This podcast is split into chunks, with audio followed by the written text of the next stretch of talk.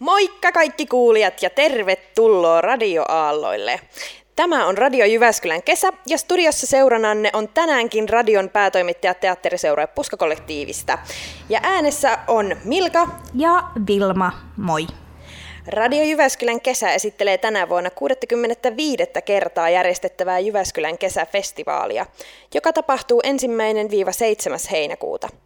Festivaalilla on tänä vuonna ympäristöteema. Kyllä, ja teemaan liittyen saamme iloksemme haastatella suurlähettiläs Hannu Halista, joka itse asiassa toimi Jyväskylän kesän pääsihteerinä festivaalin ympäristövuosien aikaan 70 ja 71.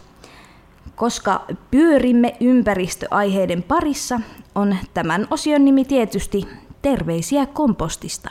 Kyllä. An- anteeksi, korvanappiini saapuu juuri tällä hetkellä ääniä vuosikymmenten takaa, kun toimittajalegenda Laila Tuhonen raportoi meille alkusanat suoraan 70-luvulta. Hypätkäämme siis aikakoneen kyytiin ja kuunnellaan, mitä Lailalla on sanottavana. Arvoisat tulevaisuuden kuulijat, täällä ääninauhurin sanelee minä, e, eli toimittaja Laila Tuhonen. Istun tällä hetkellä farmerihousut jalassa kompostorissa. Tunnelma on lämmin ja vahvasti sekä vahvalle tuoksuva ja kesä on nyt kuumimmillaan.